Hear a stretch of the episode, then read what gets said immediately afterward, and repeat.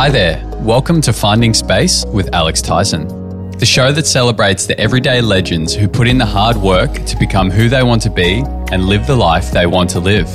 For people who understand that when we practice compassion and find wisdom within ourselves, we find success and happiness. Join me in hearing amazing stories from everyday individuals who have found incredible personal and professional growth through varied and, at times, wild methods of self improvement and self responsibility. And through their unique perspectives and work, have gone on to better the lives of those around them. From nurturing health to growing your wealth, or enjoying the present to crafting your future, no aspect of life is off topic. And hey guys, just a quick note that we recorded this podcast before we rebranded our company from iHealth Saunas to Found Space. So if you hear any references of iHealth Saunas, that's why.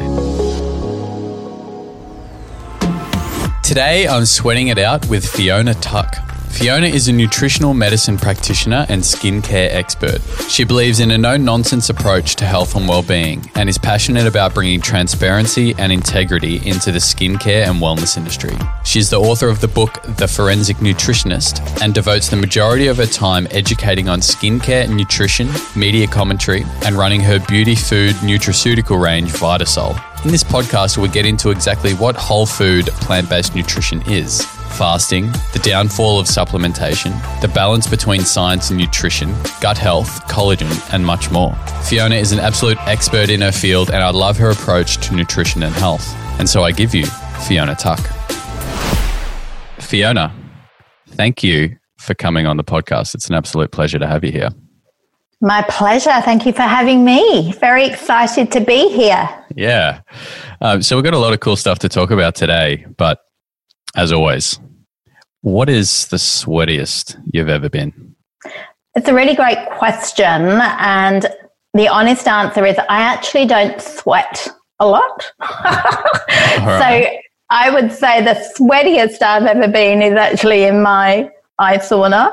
Um, I didn't, and interestingly, I didn't sweat the first time I went in there. Can you believe that? I didn't actually sweat.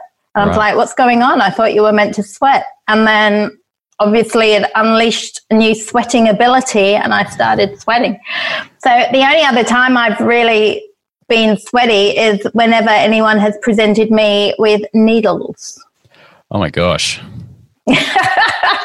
so that just makes me sweat. So yeah, I obviously have a bit of a needle phobia. Um, so apart from that, I'm pretty. I'm a pretty cool cucumber. Actually, I'm. I'm I'm all about um, going with the flow and just handling whatever life throws at you. So, mm. not too much fazes me. I've been in some really, really tw- tricky situations um, throughout my life, and I can honestly say I've literally had miracles happen to get me out of those situations. So, yeah, I'm a I'm a pretty blessed person, I think. Do you have a a belief in sort of divine intervention in those moments? Very much so. I, I, I very much have a belief in a in a divine power, and um, I very much have lived my life that way. And literally, at the I've had literally miracles happen. And I mean, I grew up in the UK. I believe I had a calling to come to Australia, and I just had this deep all knowing that this is where I belonged. It was a very strange feeling. So I literally packed up everything, left family and friends, didn't know a soul, and literally moved to the other side of the world. And was the best decision I ever made. I mean, obviously, it's sad leaving my family and friends on the other side of the world, but um, I'm very much about um, just literally trusting, having faith, and, and going with the flow and seeing where that takes you. How old were you when you came out here? It's interesting. I was 28 and around 27, 28 is a really uh, something about that number. You're smiling, so you, you must know what I'm talking about.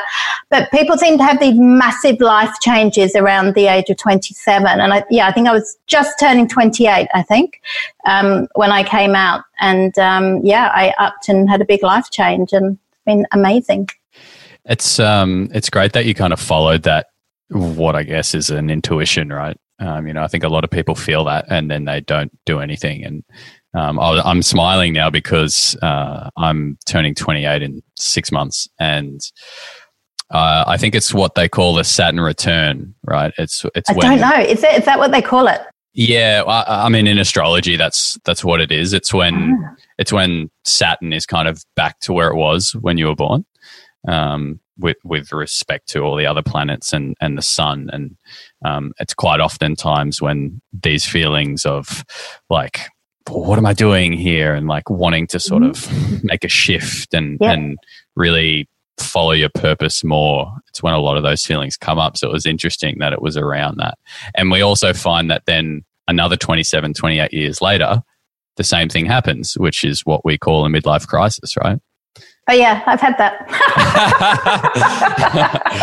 well, apparently I'm just about to go into my golden year, which apparently is meant to be the next year is meant to be the best year of my life. So I'm I'm really looking forward to that. It's got to be a, a good year, right? Next year, it's got to be. Yeah, yeah. Well, um, I'm sure there'll be some improvements over 2020, but, but let's not go down that rabbit hole. And so, when you came out from the UK, um, did you know what you were going to do when you got here? Yeah, I had a job and um, this is really bizarre. So, but when I went for the job interview, the job interview was in the UK and it was just quite random because it was to bring me out to Australia. It was for a position in Australia. And the woman that interviewed me, and this is so random just said to me at the interview in the UK, I never offer a job the first time I meet someone. I had to do this big presentation and oh gosh, I was up all night getting ready for it. That one did make me sweat. um, and at the end of the presentation, she said, I don't normally do this, but something in me is telling me that this is a job for you. And I, am being told to give you this job. And she actually said to me god told me to give you this job. And i was like i know i'm feeling it too. And that was it. It was a very very you, these things just don't happen. That's what i'm saying. Like i get these little miracles that happen. Mm. um, it was incredible. And that that moment changed my life. It really did. And so i had a job um, I was the international training manager for a large skincare company. And so it was the most incredible job. It took me all around the world, well, re- mainly around Asia. So I would travel to Asia and do um, presentations on skin, um, we'd do product launches.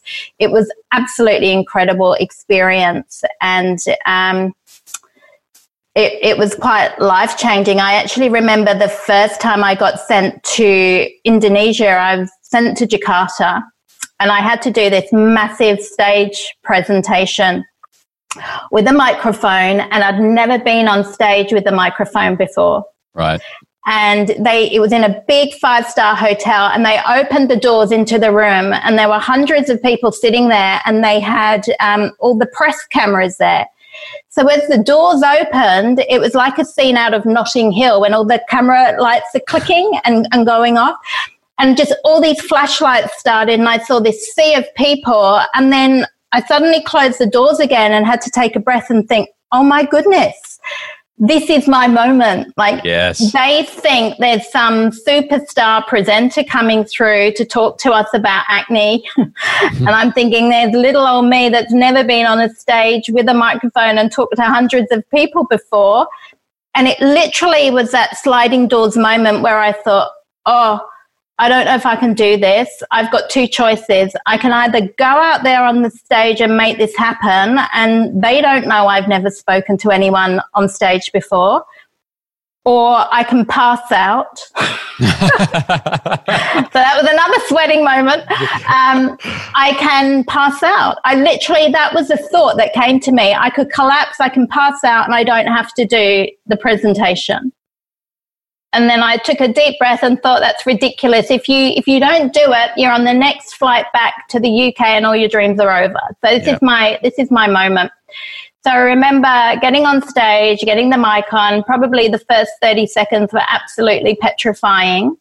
And then I really got into it and I loved it. And I remember at the end of it, I literally went back to the hotel room. I remember jumping on the bed, kicking my legs in the air and thinking, that was my Madonna moment. And it was a feeling of achievement and accomplishment, and I've I've done it. And um, after that, it was all plain sailing. But that was a real life changing moment for me when it was like, I can do this, come out of my comfort zone and see where it takes me, or I can stay in my comfort zone and get on the next plane back to the UK. And so I decided to feel the fear and do it anyway. Anyway, love it. Yeah. Yeah, I mean, surely you were sweating in that moment. Yes, I probably was. no, I love that. I mean, that's it's like kind of make or break, right? And you just stepped up and and got it done, and you know, I've seen your sort of success and you know your time on on TV and what you've done, obviously since then, um, and that seemed to be the start of um, what's been a good career for yourself. You would say.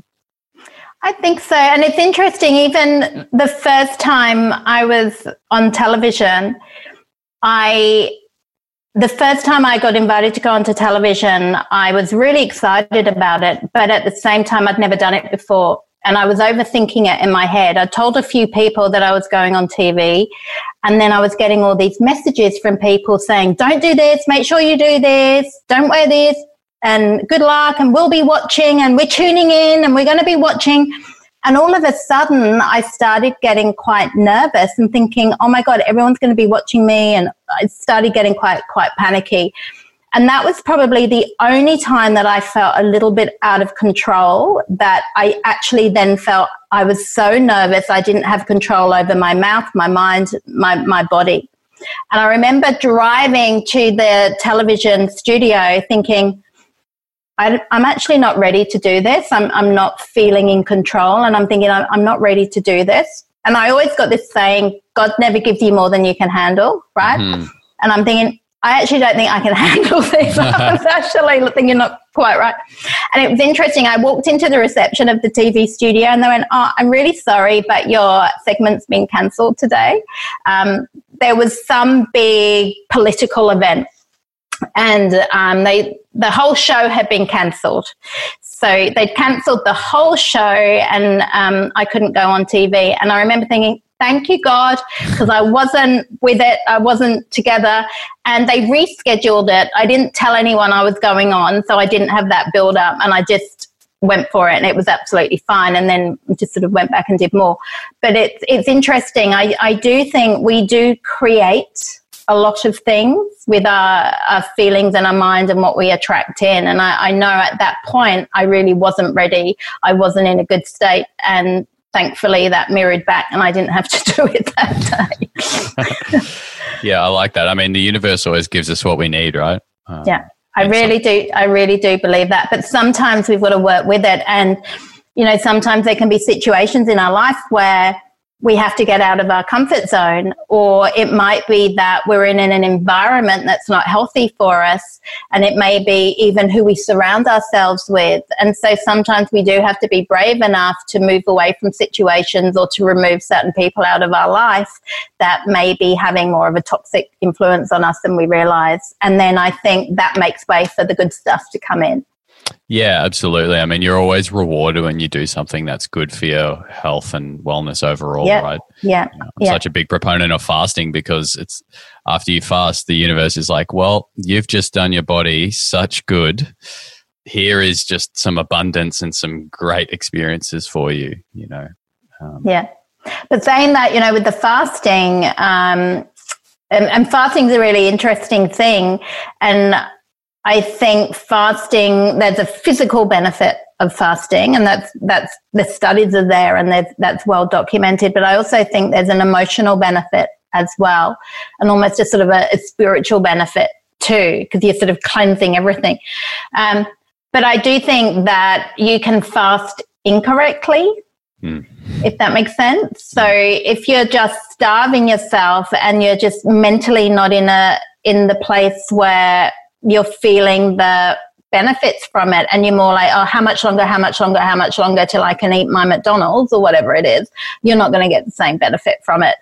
So um, a lot of people don't fast correctly. They'll starve themselves and then gorge themselves eat the wrong food so that they don't actually get the benefit of this of the fasting because you want to be fasting so that you're taking your body into a state of what we call autophagy, which you're probably familiar with. Yeah. Um, but in order for that to happen, you've you've got to lower your glycogen stores really so if you're if you're starving and then feeding up and building up your glycogen stores and that's eating like really high refined carbohydrates and things and sort of eating whatever you like after the fasting then when you're going through the fasting you're going to be using those glycogen stores rather than the cells going into autophagy. So not everyone fasts correctly. So there, there is a way to do it. Yeah. Yeah, that's that's really good. Um, do you do some fasting yourself?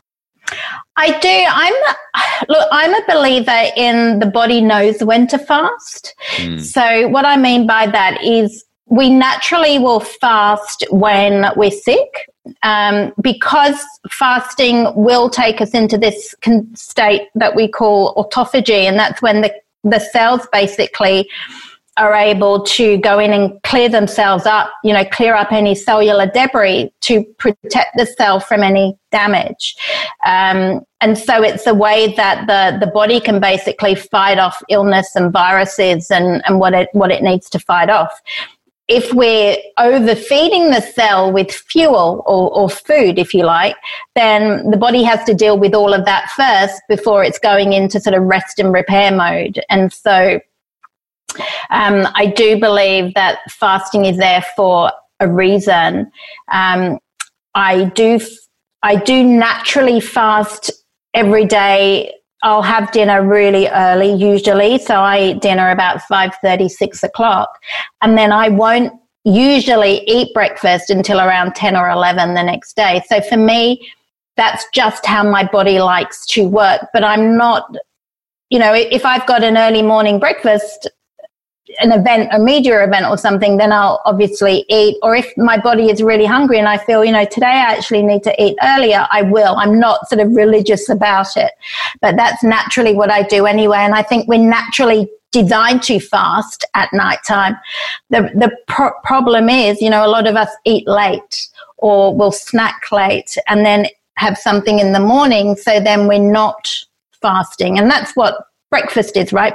Break fast. You know, if we're meant to have dinner, go through um, the night and sleep without food, and then in the morning we have breakfast. But if you're having breakfast at six and you're eating dinner at nine o'clock the night before, then you're not getting that that time. So I don't think we have to complicate fasting, but I think it, it is beneficial, but it's not beneficial for everyone. So if you're someone that's got low blood sugar or maybe you're a pilot or a surgeon or a long distance truck driver or someone that needs real focus, you probably need to have something to eat before you you you do that. Um, and so it's it's everyone's different and everyone's going to benefit. But I think try and have dinner early, have breakfast a little bit later, and you and you're pretty much going to reap the benefits of it.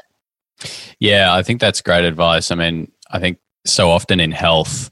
Um, like there's a benefit to understanding the science and and the mechanics of it mm. but so often we kind of forget to just like tune into our body and yeah. see what our body's telling us you know and um, you know there's all these apps now where you can time how long you're fasted for yes. and your fasting window and all this stuff and it's like that's cool but let, hey let's just tune in it's like yeah. am i actually hungry now yeah. do i do I need to eat? You know, am I going to do some open heart surgery? No, I'm not. Okay, I can wait a little bit. um, and that's the thing, you know, I think we've got to a stage where diet and food has got really political. Um, you know, everyone's like, no, this is the right way to do it, and that's the wrong way to do it. And I see people doing fasting, you know, with the timing and the apps, and oh, I can't meet you till two because I'm fasting, or even sometimes fasting can be used as a way to avoid food, you know. So with this whole, we're all about healthy eating, but also the, the healthy eating can encourage orthorexia. So if someone is prone to eating disorders, healthy eating, clean eating, um, fasting, even veganism can be very attractive to someone that is prone to eating disorders or obsessive compulsive type behavior. And we've got to be very careful that we don't take it into into that zone. So i think fasting can be beneficial. I do wonder if somebody gets into fasting too much whether and i don't think there's been any studies done on this this is just the way my brain works because fasting is there for natural autophagy, right? Um, I do wonder that if you do it too much, your body will then learn how to cope. So you're not going to reap such benefits of it. It's a bit like anything, your body adjusts. So that's why I think sometimes it is good to mix things up so that um, your body doesn't then adjust to the constant state of fasting. Mm. Yeah, and I think it's also worth noting, like if if we're out in if we're out in nature, you know, we might go some period of time where you know we we haven't found an abundance of food and you know maybe we go 18 maybe 24 hours without fasting but then hey we walk past three mango trees and we gorge ourselves for three days yeah, yeah. right? Like it's not like every single day is exactly the same you know if we're out in this world that isn't so abundant you know where we can eat whatever we want nowadays. Um, I did a uh, extended fast at the start of the year with uh, Loren Lockman, and he he just said like, you know, technic. He's like technically I fast, you know, between twelve to eighteen hours, you know, every day. He's like, but is that a fast or is that just mm. a normal window of not eating? yeah, exactly. Yeah, exactly. And that's what I'm saying. You know, technically, I would do sort of at least 12 hours every day as well. Mm. Um, and that's what I think if we live the right way, you know, and we're not sort of eating late and we're not too stressed out, that, that's what our bodies are naturally designed to do. They're not actually designed to eat regularly every couple of hours, which was, I know, a trend that was going around a while ago to um, boost metabolism. We know that's sort of not true. And we also know that if we overfeed the cell, you know, then that's actually going to accelerate the aging process. So that's mm. interesting. But we can also get the benefits of fasting, this process of autophagy via exercise.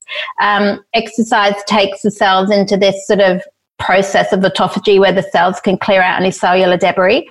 And that's why we say, you know, sitting is the new smoking. We have to have regular exercise um, because it, it helps with sort of longevity.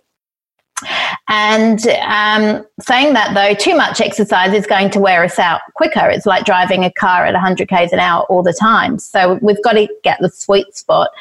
And we also know that certain foods that we eat are also going to help the process of autophagy. So we know that there are certain foods, and really coming from plant foods, that if we eat plant-based foods, we're going to get not only vitamins and minerals and you know the macros, but we're also going to get these really valuable plant compounds or plant chemicals, these phytochemicals that there's still so much we don't know about them. You know, studies in the past have really looked at vitamins, minerals, and what isolated nutrients do to our body. But what we're forgetting to realize is the importance of what whole foods do to our body. So when we don't isolate a nutrient, we get that nutrient with the fiber, with the other nutrients that are in that food, but with all these thousands of different plant chemicals, things like um, polyphenols, all of which we know are also having a very profound effect on our health we also know that there are specific plant chemicals that are able to um, activate this process that we called NRF2. And NRF2 is what we call a transcription factor that activates over 500 or hundreds of different genes in the body. And this is via little protein molecules called sirtuins.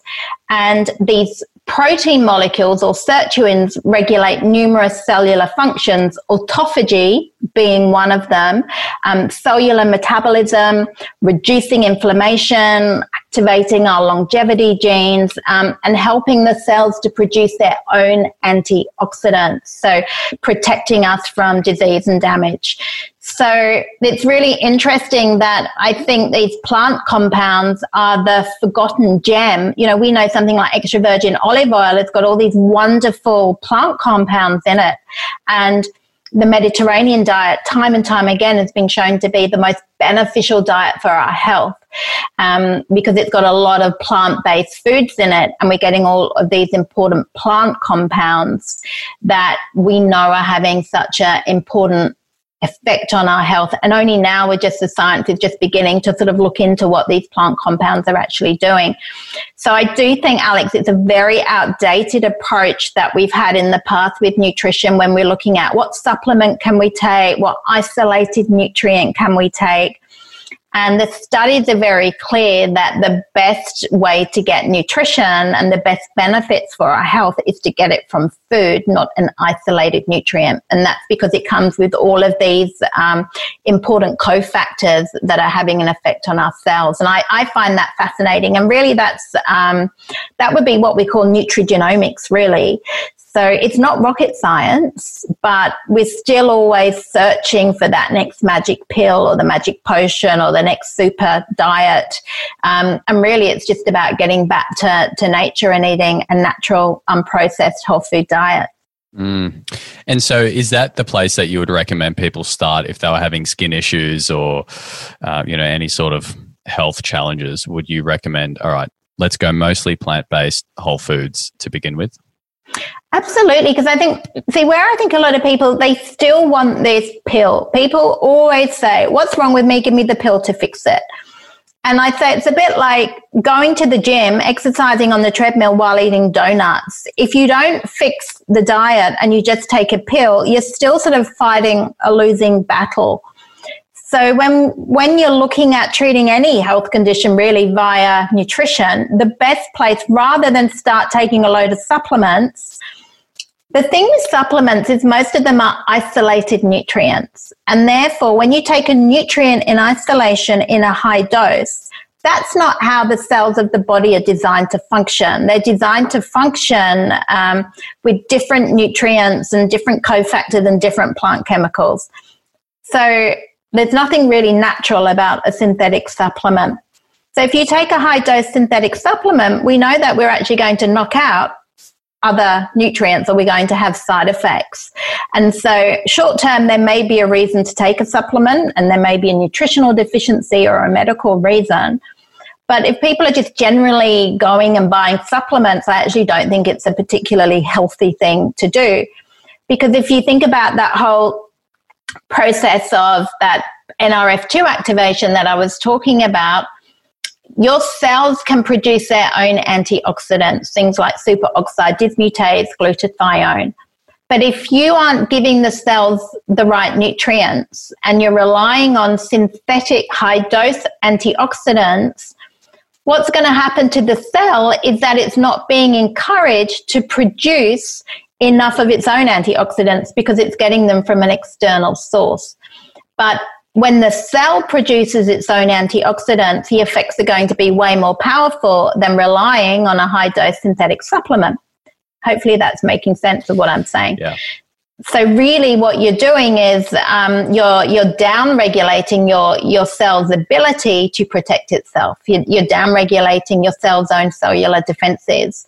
And i think there was a study somebody told me about and i can't quote which one it was but it was one that was done on the benefits of exercise. And as we know exercise takes the cells into this autophagy. And um, the benefits of exercise with supplementation. And I think the study was trying to show that it's going to enhance when you take the two together, the benefits. But in fact, the study showed the opposite effect that the benefits of exercise when it comes to cellular health were um, diminished when supplementation was added because the, the body isn't having to work as hard for itself. So it's I, I, think we've got nutrition quite wrong and i think when we're looking at, at treating the body we always should be looking at food first and foremost because it always astounds me what people eat or what people think of as food and i'm not i'm not um, mega strict with food. So, you know, I, I don't eat a what I call a, a perfect diet, but I'm I mean, I have plant milk, for instance, which would be considered processed, but I make sure it doesn't have a lot of the crap in it that's got, you know, sunflower oil and gums and thickeners and emulsifiers and all of that stuff in that a lot of people think is healthy, which it isn't. Um, you'd probably be better having a little bit of unprocessed or least processed regular milk, but everyone's different. So I think our concept of food is very different. There's so much processed food available or health food that isn't actually very healthy that people think that they are being healthy. So if somebody's going gluten free, for instance, they may think, right, for my skin, I'm going to cut gluten out because I've heard that gluten is bad for me. Well, if you're having a sourdough rye bread that's got very little gluten in, but it's got all of the prebiotics and the whole grains, that's going to be really beneficial for you, providing you're not celiac. Um, if you cut that out and then swap to a gluten free bread that's made of refined white flour with emulsifiers and sugars and salts and oils in there, that's going to be far more detrimental and cause spikes to blood sugar and be lower in nutrients and not have the prebiotic fiber that's good for the gut that's going to benefit the skin. So I think there's a lot of misinformation out there and I think what people think is healthy quite often isn't healthy and and that's where I think the conversation has has to change and it's going back to having the least processed food avoiding things like emulsifiers and filler that is in so many foods as bulking agents, you know, maltodextrin, which we know can be detrimental to the gut microbiota. Artificial sweeteners are toxic to the gut microbiota. Emulsifiers are not beneficial to the gut microbiota. Um, all of this is going to have an impact on our gut health, on gut bacteria, and also can have an effect on blood sugar and affect the condition of the skin as well. Mm. So I think it's starting for skin, for instance, and any disease by going back to basics and the getting the plant based foods in there and getting in whole grains. So many people aren't eating whole grains. They think they're bad when they're not. They're anti inflammatory, quite the opposite of what people think. Um, legumes are wonderful for the gut health and for skin health. And nuts, seeds, fruits, and vegetables, they're the things that we should be really increasing in the diet because I think it's 96% of Australians are not eating enough vegetables. So we're not getting those important plant compounds. We're not getting fiber. We're not eating enough whole grains. We're not eating enough legumes. So we're not getting that important prebiotic fiber that's going to protect us from disease. And so let's start there. Have a little bit of meat, have a little bit of dairy if you choose to, but make the base of all of the meals plant based, but fresh plant based, not this highly processed vegan meat that's probably made out of gluten, which then wouldn't be so beneficial, you know, and sugar and emulsifiers and maltodextrin. So there's healthy and there's not healthy if that makes yeah. sense. Yeah, absolutely. I think you raised some really good points there. Uh, you know, I think there's a challenge with people who perhaps go on Netflix and watch a yeah. few documentaries and all of a sudden they go vegan overnight and they go to, you know, eating packet vegan or packet gluten free. And like you said, it's full of these fillers and these numbers. I always joke with my friends, like, oh, you know, if you just had a bucket of emulsifier, like, would you just eat that with a spoon? Absolutely, you wouldn't. But it's in that gluten free bread that you're eating there. And hey, I used to be guilty of that too. I remember when Same. I started I getting it. Yeah, like you, you, you see the, um, I can't remember the brand. Actually, I probably shouldn't say the brand, but there was some brand of gluten free bread, and we're, we're smashing it, thinking we're doing our bodies a, a, a, good thing. And sure enough, there's like three different numbers in there, and there's emulsifiers, and our stomachs just going, "What are you putting in, man? Like this is horrible," mm. you know. Mm. Um, you talked a lot about um, the benefits of obviously eating plants, and you mentioned the gut.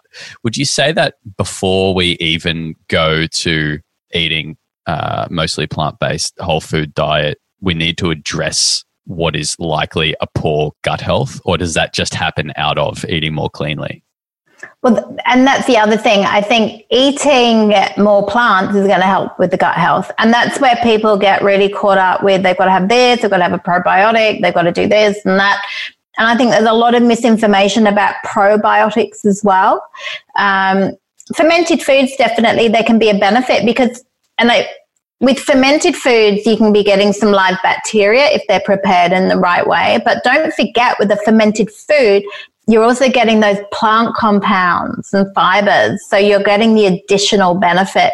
Um, and again, it's a whole food. So you can be including that. But if somebody's got gut issues or skin issues, things like probiotics and fermented foods can actually cause an increase in histamine and actually can cause flare ups in the gut and in the skin. So you do have to be careful with certain foods like that if you have got um, a weakened gut or you've got inflammatory skin conditions until the gut's strengthened and then you'll be able to build that up. But I think quite often if there's a weakening in the lining of the gut, and that's usually from, can be from a lot of things.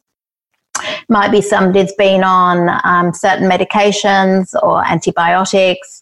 Um, it could have been a um, gut bacteria, you know, an infection, something like that. But quite often it's down to diet. So if we're having a lot of high animal protein, a lot of saturated animal fat, or saturated fat in general, like coconut oil. You know, people were downing the coconut oil, and we now know that's actually really detrimental to the gut. Um, and so things keep changing. You know, I mean, I wrote a book three years ago, and even some of the information in that now needs updating because at one point fat was bad, then it was good. We went through this fat's really good. And now it's like, no, saturated fat's not so good anymore. So it is all balance and moderation. But if you're having a lot of that, you know, something like a ketogenic diet, a lot of high protein, high fat, and very little um, good quality carbohydrate, we're not getting the prebiotics for the gut bacteria. And as a result, those beneficial bacteria in the gut start to starve. Um, that can then lead to sort of the bacteria eating away at the mucus lining in the gut. We can get um, a weakening or damage to the lining of the gut. We can see more inflammation. We can see an increase in pathogenic microbes. We can see a weakening of the gut. So we, we see more um, toxins entering into the gut and as a result that can create more inflammation and it can create even more autoimmune type responses so people can have gut issues but they don't have gut issues so what i mean by that is there are people with gut issues such as ibs and bloating and they know that they've got gut issues then there are other people that have no gut symptoms whatsoever, but instead they may have skin issues, they may have um, foggy thinking, they may have chronic fatigue, they may have joint problems, they may have thyroid issues, they may have autoimmune type conditions. And that has a very strong link to gut health. And that's because what's going on in the gut doesn't stay in the gut, it's going to affect us systemically. So you don't have to be showing symptoms of IBS or something like that to have gut issues. You can have um, increased gut permeability or dysbiosis of the gut when you're producing more of a certain bacteria and you may not know about it, but you're getting different symptoms. But what the latest research shows us is to really predict the best predictor of good health, really, is diversity of gut microbes. So we need this diversity because um, that is what's the best predictor of health and well-being. And to get good diversity of the gut microbes, and it's diversity and evenness, so that you've got you know a lot of different species and strains in there. To get that, it's really about having a diverse plant based diet. And when I say plant based, I'm not talking about being vegan or vegetarian. I'm talking about having a lot of plants in your diet from what I was talking about earlier fruits, vegetables, nuts, seeds, whole grains, and legumes. It's important to eat all of those because they will all provide different nutrients, phytochemicals. But the most important thing here for gut health is the prebiotic fiber. And those foods will provide different types of prebiotic fiber, which provides the fuel for the beneficial microbes to thrive and survive. So if you're cutting those foods out, or if you're eating a lot of saturated fat and high protein and not enough of these um, plant based foods, you're going to be encouraging different bacteria to thrive and multiply, which may be producing more toxic metabolites, which are driving inflammation within the system. And so, just simply by increasing these plant based foods, and the study and the research at the moment is we need at least 30 different plant based foods a week. Now, I think that's very achievable. But when I say that to most people, they're like, what? 30 different plant based foods? So if you think that comes from fruits, vegetables, whole grains, legumes, nuts, and seeds. So mix it up, mix up your whole grain. So have different breads. You know, don't always have the same type of bread um, because you're going to get different types of prebiotics. Have different types of fruit, different types of vegetables, different nuts and seeds, different legumes. Um, and then you're going to be getting or supporting this diversity of gut microbes. You're giving them the fuel for them to survive. That in turn is going to strengthen the lining of the gut and therefore um, helping with the, well, it's going to strengthen the lining of the gut. We're also going to help with feeding the beneficial microbes.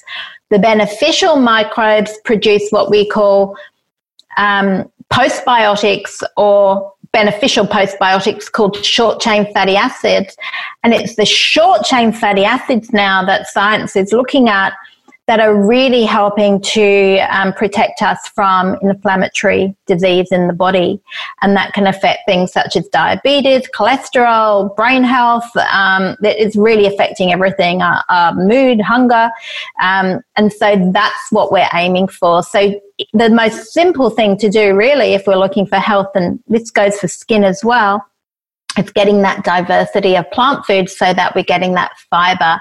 And for anyone with skin issues like acne, you really got to be looking at the fiber, cutting back the refined carbohydrate, cutting back the sugar, cutting back the alcohol, um, and really getting in the plant based foods and the fiber. And that's when you're going to start to see a real, real shift. Mm. Mm. Is is there a way to test if you've got an imbalance in your gut? Is there a way to like find that out? You know, for those people who yeah. perhaps don't have those symptoms, but yeah. think maybe there's something going on that they yeah. want to address? Well, I mean, first and foremost, I would say start with the diet. So start by getting those 30 different plant foods in. As a guide, I say look for about 500 grams of non starchy veggies a day so that if you think about how much 500 grams in, that, that is a lot of veggies. So just to give you an idea of how much we should be eating, most people are having a half a carrot and a sprig of broccoli, and that's nowhere near enough. You know, we, we need a pile of you know, veggies, excuse me, that's a good place to start because then you're going to start to benefit your gut microbes. You can do tests, but the tests are limited on what we can test for because some of those microbes, some of it we just don't know yet. Um, and a lot of those microbes cannot survive outside of the gut either. So the testing is very limited. Um, but you can do things like stool samples to test what bacteria are in the, um, the stool and gives us an idea of the colon, etc. But again, it's very, very limited. And what we need to remember is the gut microbiota changes depending on what we're eating, and you can change it within 24 hours. So if you've had ice cream, refined carbs, um, alcohol all weekend, then you did a test. The results are going to be very different than if you've been having a diet recently of whole grains and legumes and, and plant based foods. So, the microbes that are dominant will be very much determined by the food that we eat. And so, really, the best thing we can do is, is start by looking at our diet and getting those plant based foods in. Mm. Yeah, this is why I love the fundamentals of health, especially, you know, we're talking about nutrition right now because like there's the science behind it, uh, but ultimately you could know none of the science. But if you're just focused on eating, that like we're talking, you're going to experience a shift in your health in a positive direction, and Absolutely. you're going to experience a shift in the quality of your skin. And I think the skin is one of those kind of um, ways that we can get an understanding of the the quality of our health, right? Like if we have vibrant skin, it's generally we've got good things going on internally too, right? The skin's mm. one way that we can really assess what's happening. Um, so, if if you wanted to go to the next step, then say you've got you've got your um, your your nutrition sorted, and we're moving regularly, and we're hydrated, and getting some beautiful sunshine.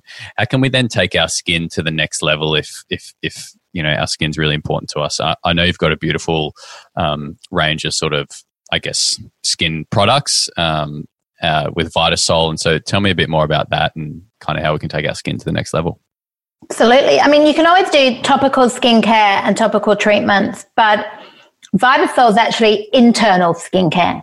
And the reason I, I developed that was because, you know, 96% of Australians are not eating enough plants um, or, or, veggies, which means they're not getting enough prebiotics. So Vitasol is um, a whole food, natural, plant based um, supplement, which has got prebiotics in to really treat specific skin conditions. So we've got one for liver and gut health. So that's going to support inflammatory skin conditions such as acne, eczema, psoriasis. And we've got another one that's more about activating cellular defense mechanisms by really helping um, support the skin from within with nutrients such as vitamin C, polyphenols, so really good for pigmentation, sun damage, rosacea type skins. And then we've got a mineral based one for supporting wound healing and acne scarring and weak nails and um, thinning hair when we're not getting enough minerals. But it's all natural, so we don't use isolated synthetic supplements, which is quite different. All of the nutrients we use are coming from Whole Foods.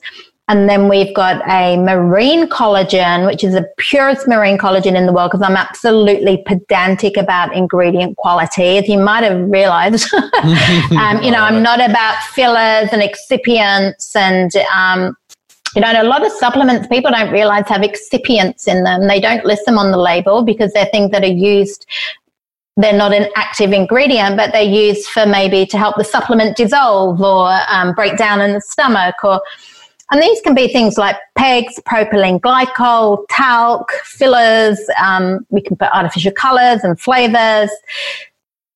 Just things that I don't think, although they're in small amounts, you just want to be popping in your body every day because we don't want it in the processed food and then we're going to be taking it in supplements and then we think that's healthy. So I really wanted to bring out a supplement that was pure, that was healthy, that was whole food, that was going to support a plant based, you know, getting more plants in the diet and prebiotics. So they've all got prebiotics in them. Um, these three whole foods, and then we've got the the marine collagen, which is naturally um, wild caught, sustainably sourced for collagen, elastin, and hydration. So it's about supporting the skin from within because the skin is the largest organ of the body, but it's not the most important organ of the body, then if we're not getting enough nutrients via the diet, the skin's going to be one of the last places to get the nutrients. And so therefore, it's very easy to look at someone and the skin's going to be one of the first places to show signs of nutrient depletion. I'm a big believer in the skin never lies, the body never lies, and you can tell a lot um, by looking at someone's face and skin and eyebrows and just general condition by what may be going on internally because it will show through the face and through the skin. And so I think if we can start to get the nutrients in and really feed the skin from within, we can really start to enhance our not only gut health and general well-being, but of course our skin health as well. Then just being mindful of what we're putting on the skin topically. You know, if you're rubbing coconut oil into the skin, then that can be comedogenic and cause breakouts and things. So it's about using ingredients that are going to benefit the skin without being harmful. You know, I think a lot of people can do too much to their skin and over exfoliate and put too much on it and then wonder why they've got redness and irritation and breakouts. So I don't think we need to do too much to our skin. Um, if we're eating right and looking after it, then the skin really should be looking after itself too. So we don't have to spend a fortune on expensive skincare is, is my philosophy, but we do need to protect it and stay out of the sun as much as we can, um, but then get a little bit of sun for the vitamin D. You know, it's all about balance and moderation. And um, I'm a big fan of eating well to to get great skin. Mm. Yeah, I I really resonate with that. You know, I think um, so often it's like, I mean, really putting things on the skin to deal with our skin issues is a band aid approach. It is a band aid approach. I mean, I've seen some great results with topical skincare, and using topical skincare can enhance results a lot quicker than when we're doing it the internal route because we've got to wait for cellular turnover, you know, and it, it can take sort of four to six to eight weeks really to, to see a real noticeable difference when we're, we're doing it via diet. Um, but again, you'll notice that, and those in lockdown, if they've been eating the wrong food or drinking too much, and unfortunately, you know, a lot of people in lockdown have started drinking. You know, it's like, oh, well, let's have a drink at four o'clock in the afternoon, and before you know it, it's become a habit. Um, or like Christmas time, if you've been eating too much rich food or drinking too much, you'll see a difference in your skin. My skin will show me very quickly um, if I haven't been having enough greens in my diet. Um, you know, I take the Vitasol every day, um, and it's to support a healthy diet. But if I don't take it, particularly the purity, which is the liver and gut support, um, for me, I, I, really notice it. I, I really feel a difference because it, it just feels like it's cleansing somehow and supporting from the inside. So I'm about having a healthy diet, supporting from within, but not being obsessive about the diet to the point where it's causing you stress.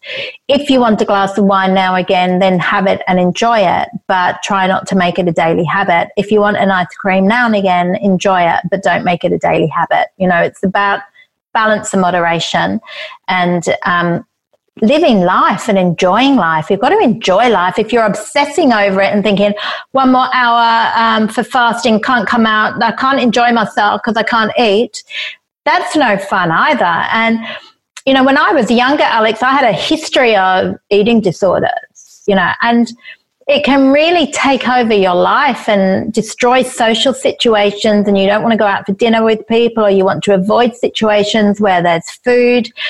And it's really liberating to be able to move away from that and realize you know we can eat whatever we like. It is balance moderation but we just need to make sure we're getting in those fruits, vegetables, whole grains, legumes, nuts, and seeds, um, and getting as much diversity in our diet as we can to support gut health. And then a little bit of everything else is just like that, the cherry on the cake. But I do find when you eat healthy, you then don't want to really eat unhealthy. I mean, when I was younger, about 16, I started dieting. And I thought drinking Diet Coke was healthy because there was no sugar in it. Oh. um, and like Lean Cuisine, you know, diet meals, which are full of additives, but they were low calorie, right? So I thought I'd have that. I did always add extra veggies because they never filled me up. Um, diet yoga, Diet Coke. And when I started dieting, even though I thought I was being healthy, I started putting weight on because then I started going to this starving and binging and, um, you know, affecting gut bugs and God knows what I was doing. But I wasn't feeling satiated because I wasn't getting the nutrients I needed, even though the media was telling me to go for the low fat, the diet stuff was the right way to go if you wanted to look after your weight. But it wasn't. Um, and it's really only recently that we're beginning to realize we can eat all of the the foods and we can eat the carbs, but the good carbs, not the white refined carbs. Um, and even then, you can eat those, but don't eat much of them. It, it's about being free with your food choices and enjoying food and having a healthy diet so that um, we we feel liberated and healthy and alive and full of vitality. It's not about denial and not about what we can't have. And I think that's a really important message because food has got so political, especially as I work in skincare and nutrition. And I see people saying, "No, you must eat keto, no, you must do fasting, no, you must do paleo, no, you must be vegan, no, you must be vegetarian, no, you must be flexitarian, no, you must be carnivore and only eat meat, you know. And it, it's actually become really political, and there's no right or wrong. It's just get the plant-based foods in, and then eat a little bit else, little bit of everything else, and try and reduce the processed food. It doesn't need to be complicated. Yeah, and we keep it simple and we give our body what it needs. That means it has the ability to process some of that less optimal stuff when we yeah. choose to eat that. When we want the ice cream on the weekend or we want to, you know, have a little piece of something as a celebration, you know, or yeah. have a glass of champagne when something good happens, you know. That's okay because we've been giving our body what it needs most of the time, you know. So Absolutely. But I do find, you know, if you gave me a, a diet soda now, I couldn't drink it. Like it, it's yeah. sweet and it's artificial, and, and I can taste in a restaurant if they don't use extra virgin olive oil and they've used a cheap cooking oil, or um, you, you, can taste if something's got artificial additives, or you go out for a Thai meal and you can taste the MSG and all the, the you know the yeah. sauces that they stuff. use. yeah, yeah the, the stuff in there. Um, and I remember once a few years ago we ordered something and it was this like it sounded great on the menu and it came out and it literally was a MSG cloud. You know, it was egg white whipped up with MSG and flavoring. And I said, I can't eat that. It's like, what is this stuff? Yeah. And, um, you know, I just thought, no, I, I, can taste it straight away actually now. So mm. it, your tastes do change as well. And you just want the, the fresh, the fresh, healthy food. Yeah, absolutely. I actually find it challenging now if I can't figure out what the ingredients are.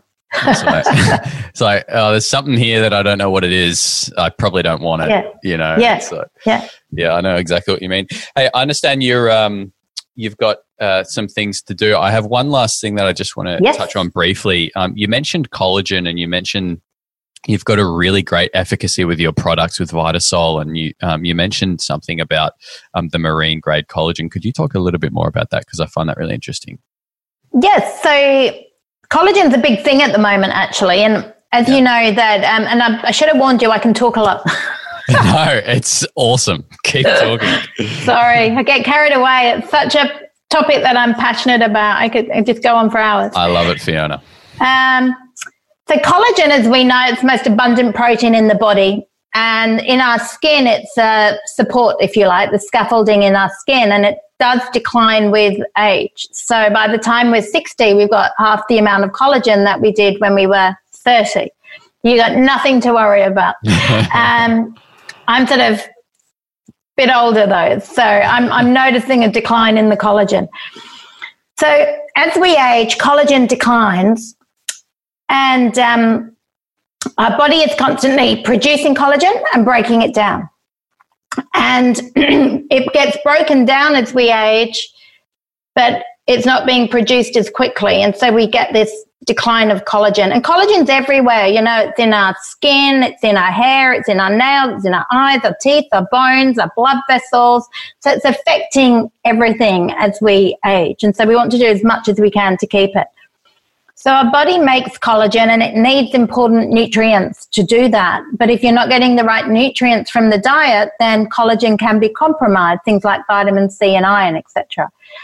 But with collagen in the diet, we get very little. You might get a tiny bit in eggs. Um, if you're having foods with gelatin in, that's a form of collagen. But the molecular structure of collagen is very large. So it's too large for the body. Um, it has to break it down and then it gets absorbed as amino acids, which will then get used for structural proteins within the body. When we take collagen peptides, collagen peptides are collagen, and at Vitasol we use marine collagen because it's a gold standard for skin. It's had superior results in skin hydration and elasticity. But collagen peptides are collagen that has been broken down into very small fragments or peptides. And so the studies show us that when we ingest collagen peptides, these peptides are able to mimic the fibroblast like growth factor that stimulates the fibroblast cell to produce collagen, elastin, and hyaluronic acid, which is what plumps up and, and lubricates the skin and also the joints as well, which is incredible. Um, also, what these peptides do is they can help to inhibit or slow down the enzymes that degrade collagen and elastin. And so, taking collagen peptides does have a beneficial uh, action on the cell's ability to produce new collagen, elastin, and hyaluronic acid. And we've been getting incredible feedback. Um, for best results, I would say take it with we've got a vitamin C and polyphenol powder because we know that polyphenols protect the skin from UV damage, and vitamin C is a very important cofactor in collagen production. And so um, that's a really magic winning combination. So there are some really exciting studies now on collagen. Um, taking collagen peptides, even if they're bovine collagen, if people are okay with bovine, you're still going to get benefits on collagen and it's still going to benefit joints etc it's just when it comes to skin health particularly elasticity and hydration the gold standard seems to be marine collagen for particularly for skin mm. Is that marine collagen made from some sort of algae or something like that? Right. So, no. So, um, the marine collagen is coming from fish. So, okay. our marine collagen, so you can only get collagen from animal sources. You can't get it from plant sources. So if somebody's got plant collagen, it's not collagen. It's basically nutrients um, to support collagen production. So we've got a vegan collagen um, that's not collagen. Um, it's basically nutrients that are required for collagen production. But that won't stimulate collagen production like collagen peptides can. Um, so marine collagen comes from fish. Ours comes from wild caught cod in Norway. Um, a lot of marine collagen though does use farm fish, but we don't use farm fish. Right. And then of course the bovine collagen comes from cows. And that's like bone broth, yeah. Like when people take bone broth. That's why people take bone broth. But the thing with bone broth, it depends how long you cook it and it depends on the bones that you use as to how much collagen is, is coming out. And then with bone broth collagen, the collagen isn't hydrolyzed into peptides. So your body still has to break it down and absorb it. So you're not getting that collagen stimulating effect that you would get from a collagen peptide. So it so it's not the same. Gelatin and, and, bone broth, you won't get the same effect on the skin. It will still help supply nutrients for collagen production, but it's not stimulating or mimicking the fibroblast like growth factor like the peptides do. that makes sense. Yeah, absolutely, it does. Are there other ways that we can stimulate um, that growth of collagen in the skin? Like, this is. not my area of expertise, so you probably laugh now, but like doing like dry brushing or something like that, like is that going to help stimulate some sort of growth within the skin in terms of collagen? If we get nu- if if our body is getting all of the nutrients it needs, it's going to support collagen factor. Uh, it's going to support collagen production. Um, so we need, you know, fresh fruits and vegetables, berries, vitamin C, iron, um, zinc, magnesium, copper, even. Um, these are all nutrients required for healthy collagen production. Body brushing, not necessarily going to have a, a massive impact on collagen production. Um, however, what body brushing is exceptional for is lymphatic drainage. And so I'm a big fan of body brushing because it gets the lymph moving and it's really good for circulation. It's really good for um, things like you know, when you get the little bumps on the backs of the arms, the keratosis pilaris. So for, for clear skin, it's actually really beneficial. So it's good for our general health and also for our skin because you're also going to get a very gentle exfoliating action by body brushing. So with body brushing, you want to be doing that every day on dry skin and brushing up towards the lymph nodes. And it's, it's really quite invigorating as well. I do it every day, and it's great to do before you get in your infrared sauna. Yeah, yeah, absolutely. I mean, um, yeah, I've heard some amazing stories of people who body brush before the sauna, and personally, I've experienced that too. Like, you just get that invigorated feeling, and then you jump Yeah. in the sauna, you Yeah. have a beautiful sweat, and you come out, and you're like, "Wow, I feel Yeah. amazing." An extra detoxing, really. That's what you're doing. Right? Yeah. Yeah, exactly. Awesome. Um, that is so so good. Um, thank you so much for coming on. I feel like we've just touched the surface. I feel like I'm going to want to have you on again. So do I. Well, anytime. I mean, I, I love talking about skin and nutrition. So I'm, I'm happy to come on and, and chat with you. You might even catch me in the sauna one day when I work Yeah. out how to do that. yeah, we'll have to we'll have to get the logistics of that happening. Um, that'd be that'd be great. I have to go in there with my makeup. um, if people want to find out more about you and and what you do, um, where can they find you? So I've got a website, www.fionatuck.com. Um, and we've also got one for Vitasol, which is, do people say www? I don't think they do anymore, do they? You know, I'm old school. Gosh. I think some Um, people do, but you definitely do don't need to type it into the browser anymore. That's No, you don't. Um, Vitasol.com. So V I T A dash S O L.com. Um, and that's more about skincare and uh, are natural. They're all, all whole foods, all natural um, products as well. And social media, my Instagram is at Fiona Tuck Nutrition. Yeah, awesome. I actually have a little secret to tell you, which I, I haven't mentioned before. Um, we um, sort of got together and, and, and started chatting and, and podcasting together. I actually followed you on Instagram for like a year. And then I found out that um, you'd engaged with us and we started talking about sauna. And I was like, Fiona, I was like, I've been following her for a long time. So I was. I was really stoked to have you on the podcast today, and um, I think we Oh, explored that's some really so cool topics. funny. Well, honestly, I'm over the moon with the sauna. It's a it's the best investment we made during sort of lockdown and COVID. And my husband wasn't really into it that much. Um, he wasn't really like, oh, if you really want to, all right then. I cannot get him out of the thing. Loves it. He's actually a changed person being in there. Awesome. Change person. That's a big call. just like more relaxed. It just calms him down. Um, he has high blood pressure. I don't. We haven't had it checked, but um, he just seems calmer. Yeah, just calmer. And um, off he goes in his little little red box and um, chills out in there. And he, he absolutely loves it. So it's been great. Awesome. I'm so glad to hear. I mean, it's such a powerful tool and, um, you know, public service announcement to anyone listening. I don't ask the guests to talk about sauna. it just always kind of comes No. up and Comes up. No, but i recommend it to everyone. So like I'm like, if you haven't got one, you need one. It's the best thing ever. yeah, awesome. Awesome. Well, hey, thank you so much for coming on today. It's been an absolute pleasure. And, um, yeah, hopefully I'll have you back on here soon. Absolutely. Anytime, Alex. And thanks for having me as well. Mm, you're welcome. Cheers. Thank you. If you're enjoying the podcast, please leave a review and subscribe to stay up to date with the latest episodes.